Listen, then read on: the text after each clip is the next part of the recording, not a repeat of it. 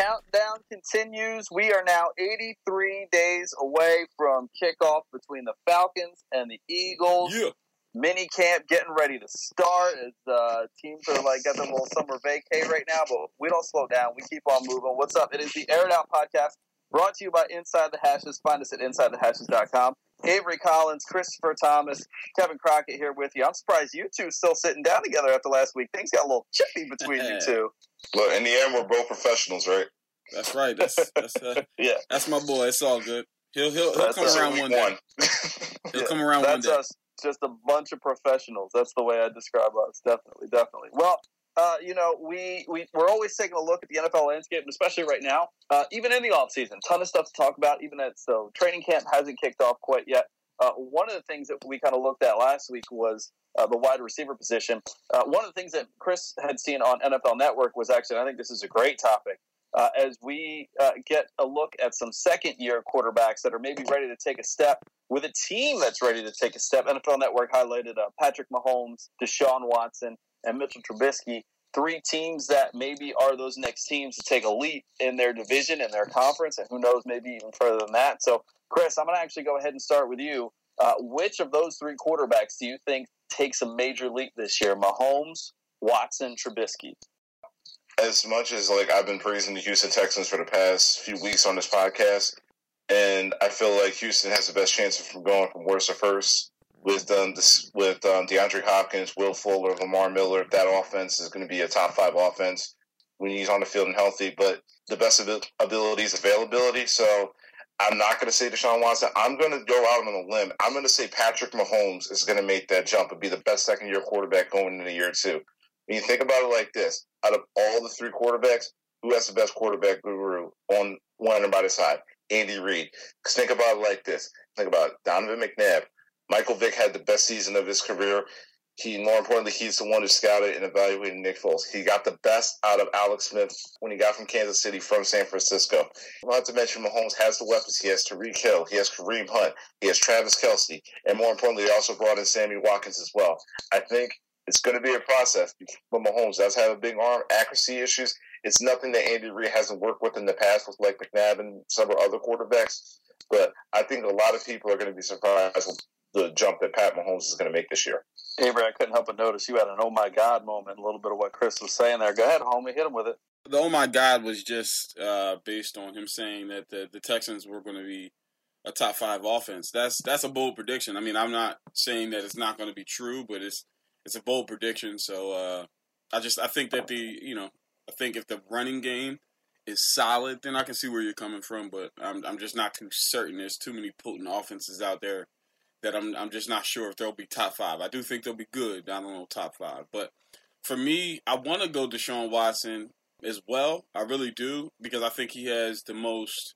I guess he he has the most upside in the sense of he's the biggest threat out of the three. Um, he can run, he can throw the ball. He's he's got that competitive edge. He's got that it factor that you want. But I actually want to go with the guy that toward the end of the season I just saw flashes of actually greatness. You heard it here first. I think he's going to be a great quarterback, and I think that's going to be Mitchell Trubisky.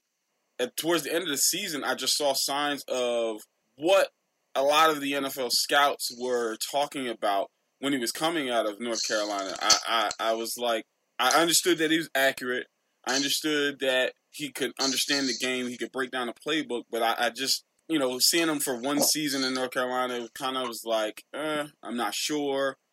But seeing him play in the NFL, and like I said, toward the end of the season, made me realize, okay, this guy really does have something special, possibly. And he's definitely the most accurate of the three. He is in a in a system where he has the least amount of pressure.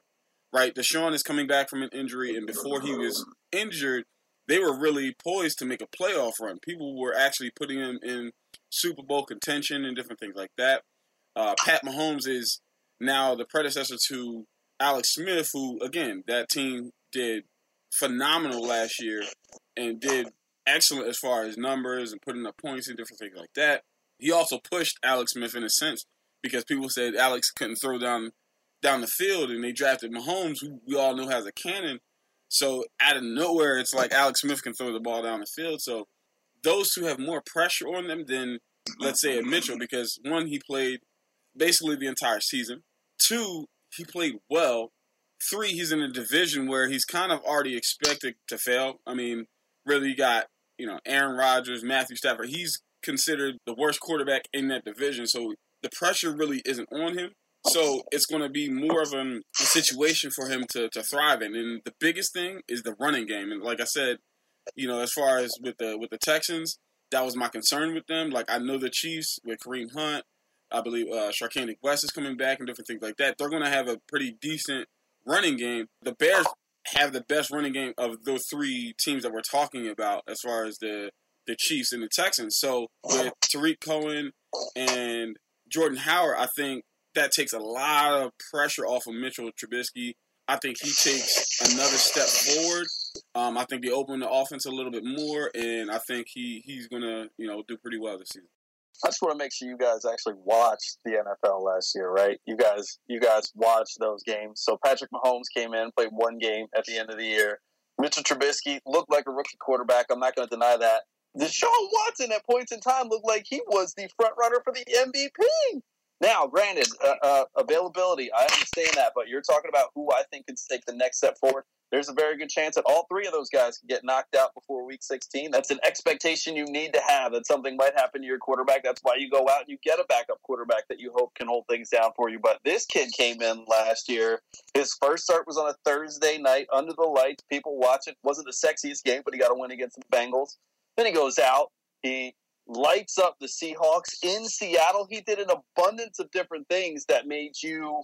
I mean, who really thought about the Texans as an offensive team for any extended period of time? And then this kid comes in and lights it up. How? Who is going to take the next step forward? I mean, we're talking about a kid that for a few weeks there was an MVP kid, a rookie who was an MVP candidate. I, I think it's far and away that Deshaun Watson's prize to lose here, especially compared to a guy who played one game and you know, Trubisky's got better pieces around. Gosh, if those Bears dropped one more pass last season, my goodness. I mean, I felt for the kid. I get it. So uh, even his numbers may have been a bit skewed compared to what the team could have been. But and I understand there's offensive weapons in Kansas City, but they sacrificed a lot of defensive players to make that offense look really tight. So I, I don't know. I, to me, when you talk about the three, there's already one guy who's proven he can do it under the lights, big time high octane, can make it happen. And I just don't see Deshaun Watson taking a step back. Chris, what do you got to say?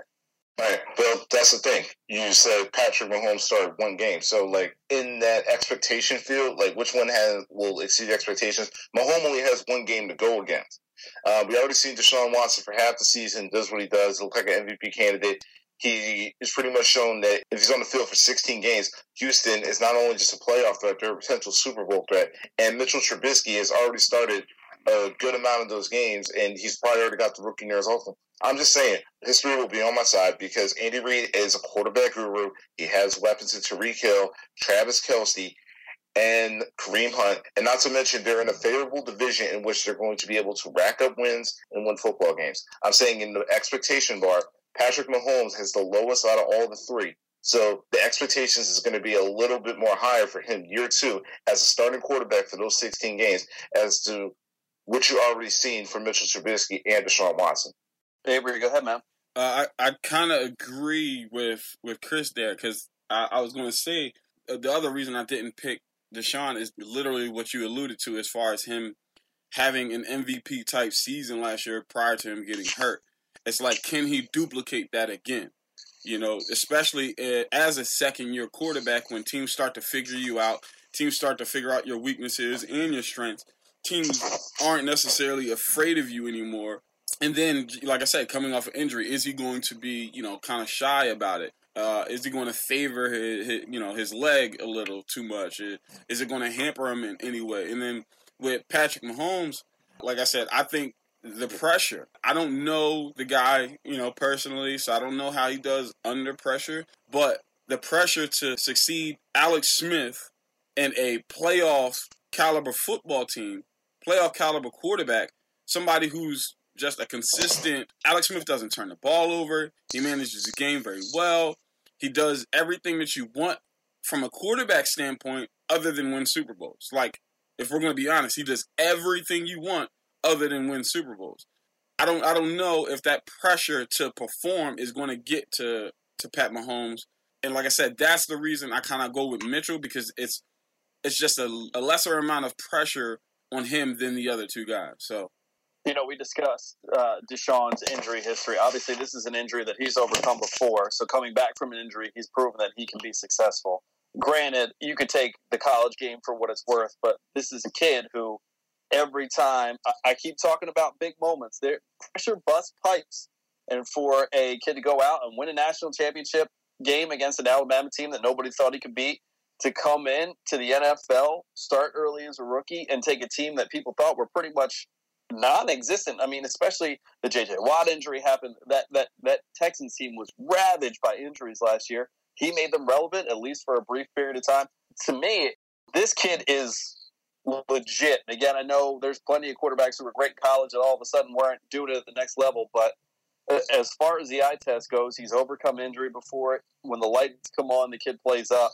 I think Deshaun Watson for a long time. Again, health can happen to anybody, but for a long time, I think Deshaun Watson is a guy that uh, will be repeatedly in an MVP conversation moving forward. You know, we've leaned into the Texans quite a bit here as we're getting our conversation. We got to take a look back at maybe on the season that was.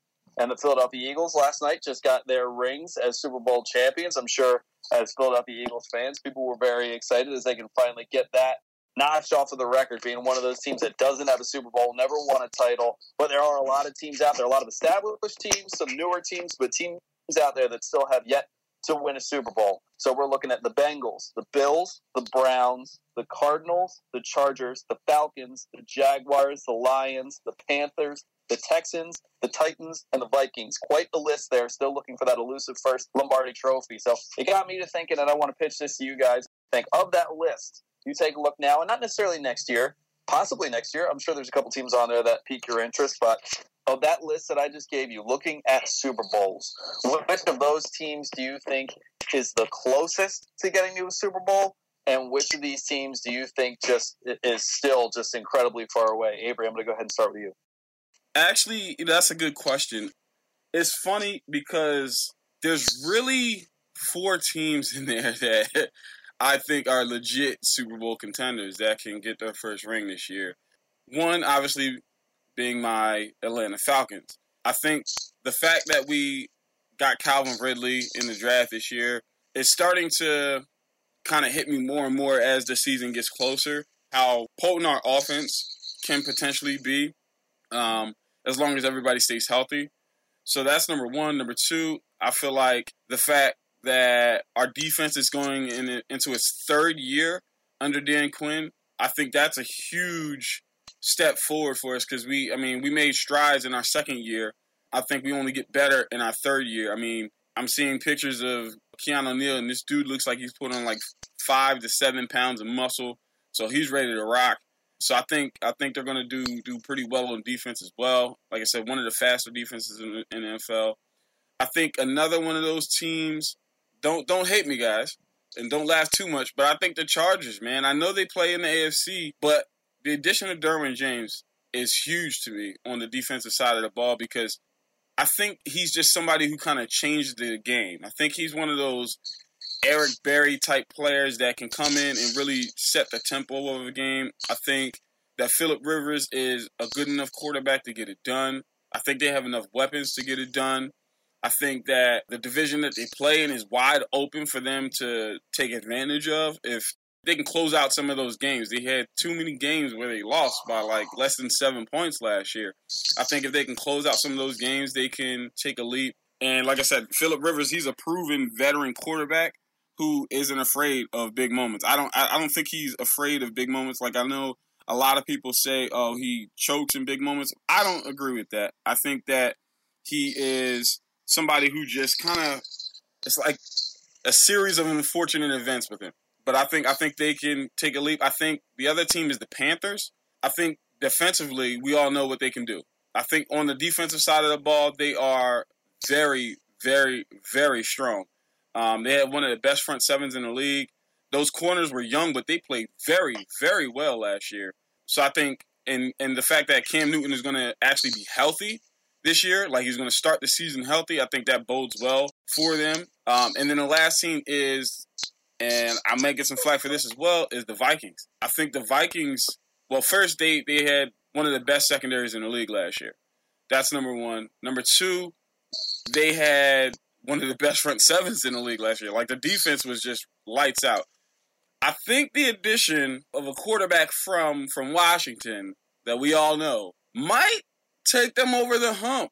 I think that they have enough weapons on offense. I think Dalvin Cook coming back, and I think getting some stability at the quarterback position because it, I don't know, maybe it's just me, but I feel like even throughout the season, throughout the playoffs, they still weren't really sold on Case Keenum. Like it was kind of like if he messes up, we're gonna pull him, and we're putting Teddy in, or we're putting you know uh, uh, Sam in, or something like that. But maybe maybe it's just me. So I, I don't know, but I, I feel like stability at the quarterback position kind of can help them because it's less of a a what if. So I know that's a lot of teams out of those teams, but I'm just yeah, Avery. Thanks for leaving us ton to pick at.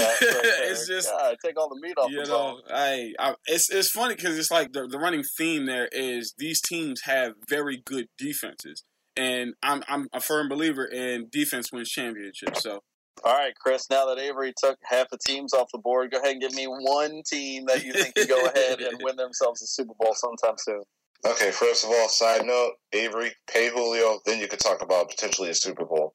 You know and he's getting. You want to stop it. You now you know he's going to be on the field for the Falcons. Don't get your hopes up. And, he's not going to Philly. Okay, and the fact that you brought up an interesting thing that all these teams have good defenses, but how can you talk about all those teams, four good teams, and you not talk about the team that has the best defensive football, the Jacksonville Jaguars? Jalen Ramsey, AJ Bouye, all pro corners, Calais Campbell, Myles Jack, Telvin Smith, and Leonard Fournette, who gained big, who was big time money in January. And they've lost a lot of receivers. They lost both Allens, Allen Robinson to the Chicago Bears, Allen Hurns to Dallas, but they still have a pretty good plethora of young wide receivers, Dede Westbrook, Keelan Cole. They brought in Austin Seferian-Jenkins, and they still have Leonard Fournette, who is an absolute stud. And Blake Bortles is did enough to win them not only two playoff games, but they were three quarters ahead of the New England Patriots and we're one quarter away from a giant meltdown from going to the Super Bowl and taking on the Philadelphia Eagles. So you talk about defense. Jacksonville is just right there. It wouldn't surprise me that the Jacksonville Jaguars are in the Super Bowl next year. Avery, go ahead, man. I'm sorry. I agree, and I don't want to overlook the Jacksonville Jaguars. I agree they have one of the best defenses in the NFL. I wouldn't say the best. The Vikings literally, to me, have the best defense in the league right now.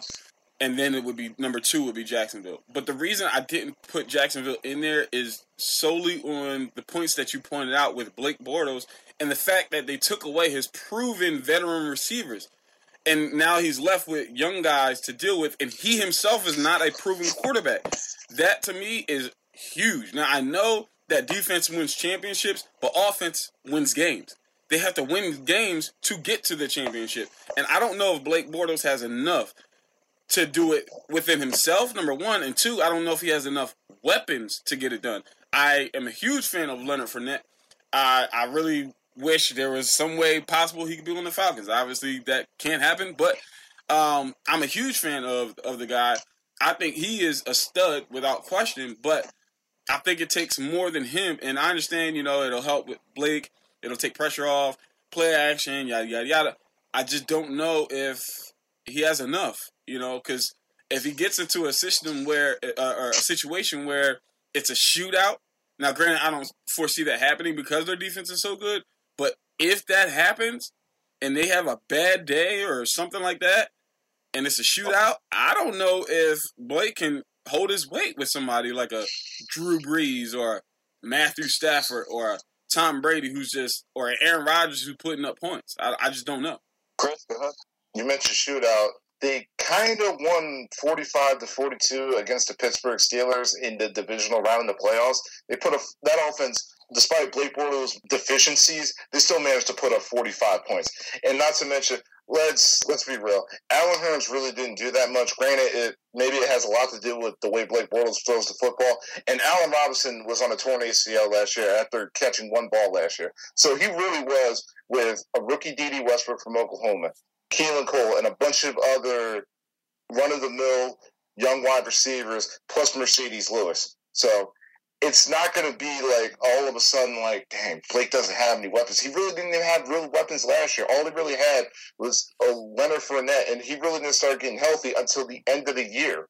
In the meantime, these guys are still winning games with amazing defenses, and TJ Yeldon just running the football for him. Jacksonville is, to me, the most balanced team in the entire AFC, probably not named New England. And I and they're still to me the second best team until proven otherwise in the AFC. I'm going to go ahead and bring our conversation thus far full circle here and say that I'm going to stick in the AFC South with you guys. And I'm going to stick to a team that we talked about already in the Houston Texans. They're going to be playing a schedule that's a third place schedule, which means that the Titans and the Jaguars are going to have to slug it out with some of the AFC elite. Uh, they're playing the NFC East as the whole division is, but that means you're playing the Super Bowl champs. But you know, in a Texans Cowboys matchup, in a Texans Redskins matchup, Giants, like the, they're going to have to beat that AFC East, NFC East uh, to, to make an advance.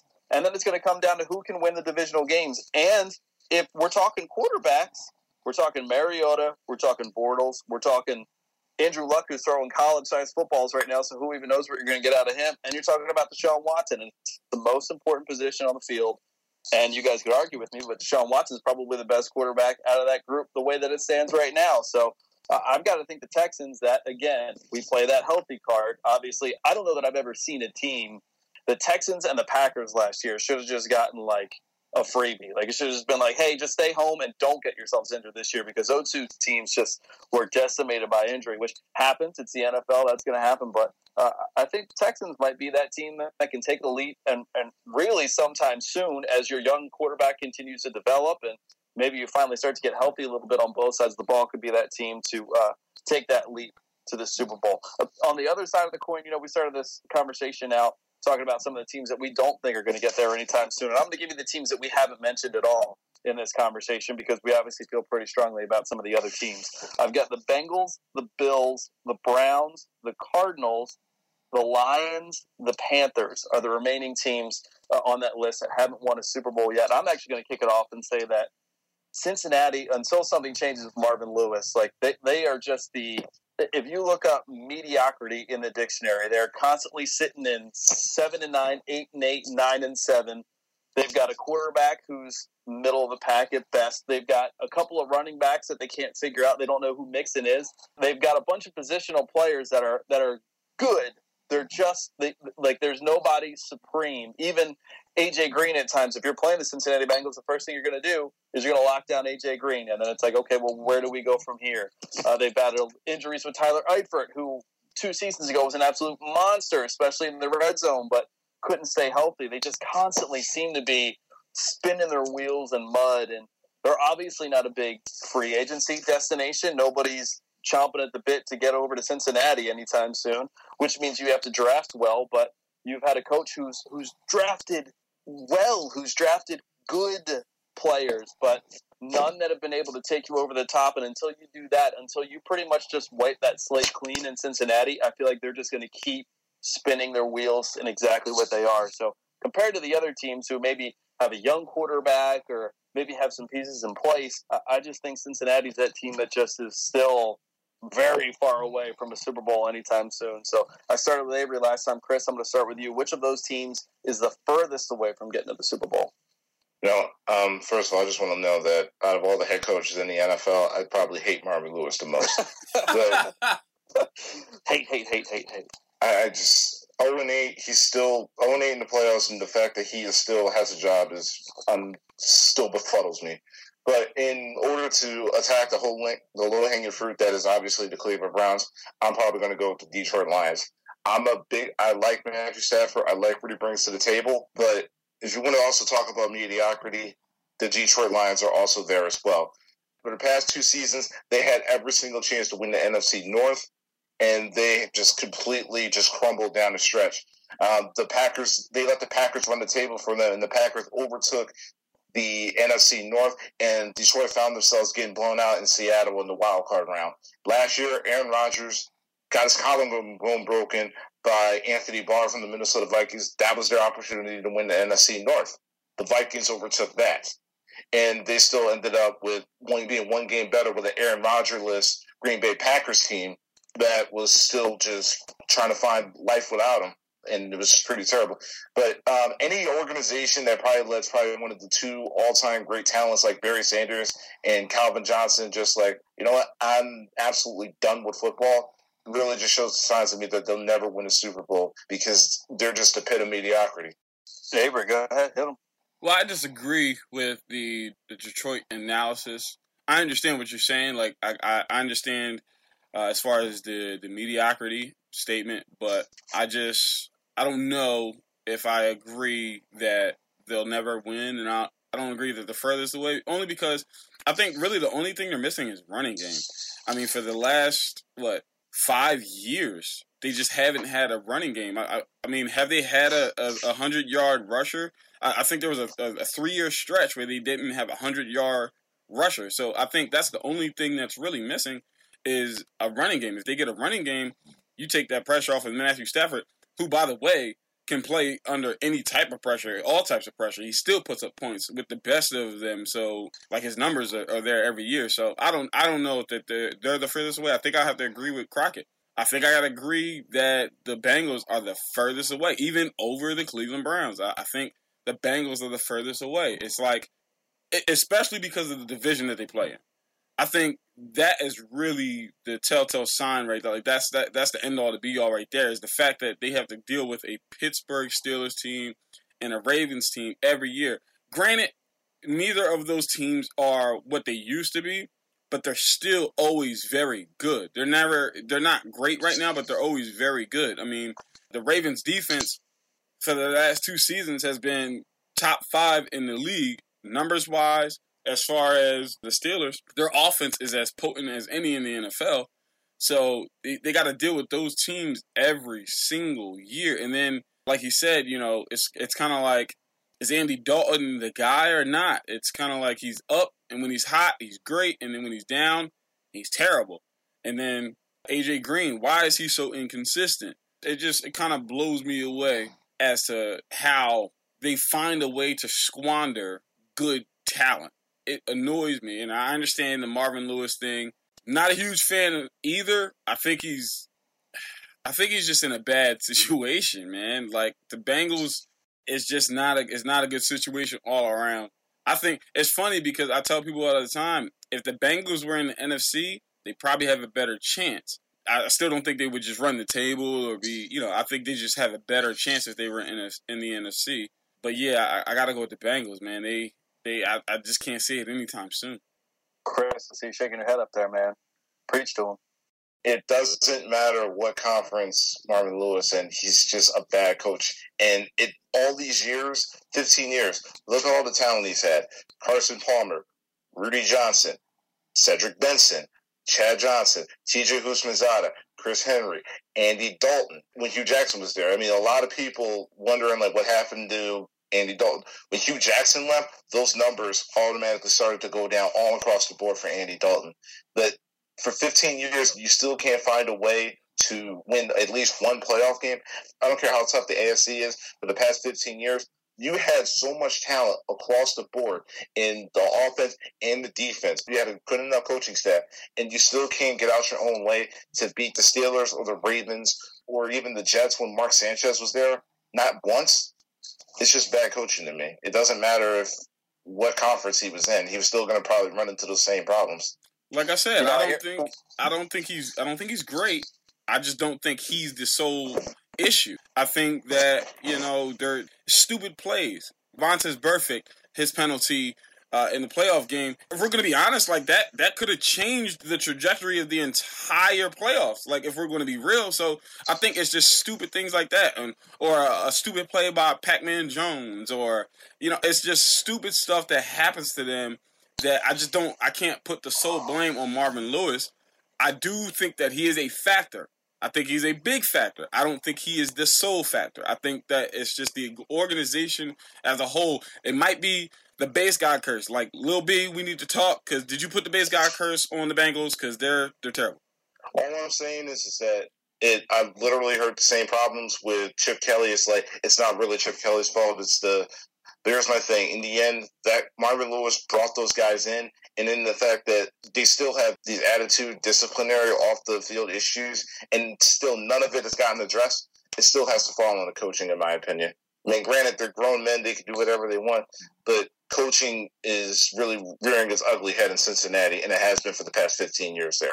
Yeah, I know, Chris. You said you think that maybe the Browns are still that team that's going to be on the outside looking in. But if the NBA has taught the NFL anything, it's that mediocrity will just have you going nowhere. So at least the Browns, and I'm sure you don't want to convince Browns fans that going 0 16 is the way to go, but they gathered assets. They pulled the 76ers. They trusted the process. They gathered assets. And now, finally, it looks like maybe they are starting to trend in the correct direction to try to get these things going because they got such high draft picks. When you're going seven and nine and you're going eight and eight and you're going nine and seven and you're picking, you know, 10, 12, 14, 16, trying to get one of those elite, elite, top notch players in those spots can happen. Yes, it can happen.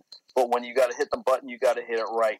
Versus, you know, when you can get a Myles Garrett, or you can get, you know, I don't know how Baker Mayfield's going to be, but how, who's Denzel Ward going to be? I mean, you're picking top notch collegiate top five, top four, top one players, and maybe at least you're setting yourself up for a chance to have a future with that. Uh, so we'll see what happens. I'm going to call it right now. 2025 Super Bowl is going to be uh, Browns and Cardinals. By the hell not. Rosen and Mayfield going after it. It is the Inside the Hashes Air It Out podcast. We do it every single week. We are just 80 some odd days away from the NFL kicking off, and uh, I know we're excited because we're talking about it already. For Christopher Thomas, for Avery Collins, I'm Kevin Crockett. Check us out, InsideTheHashes.com, at Inside the Hashes on Instagram, Facebook, Twitter, at Air It Out Podcast, Instagram, Facebook, Twitter. Come find us. We'll talk football anytime. You guys take it easy.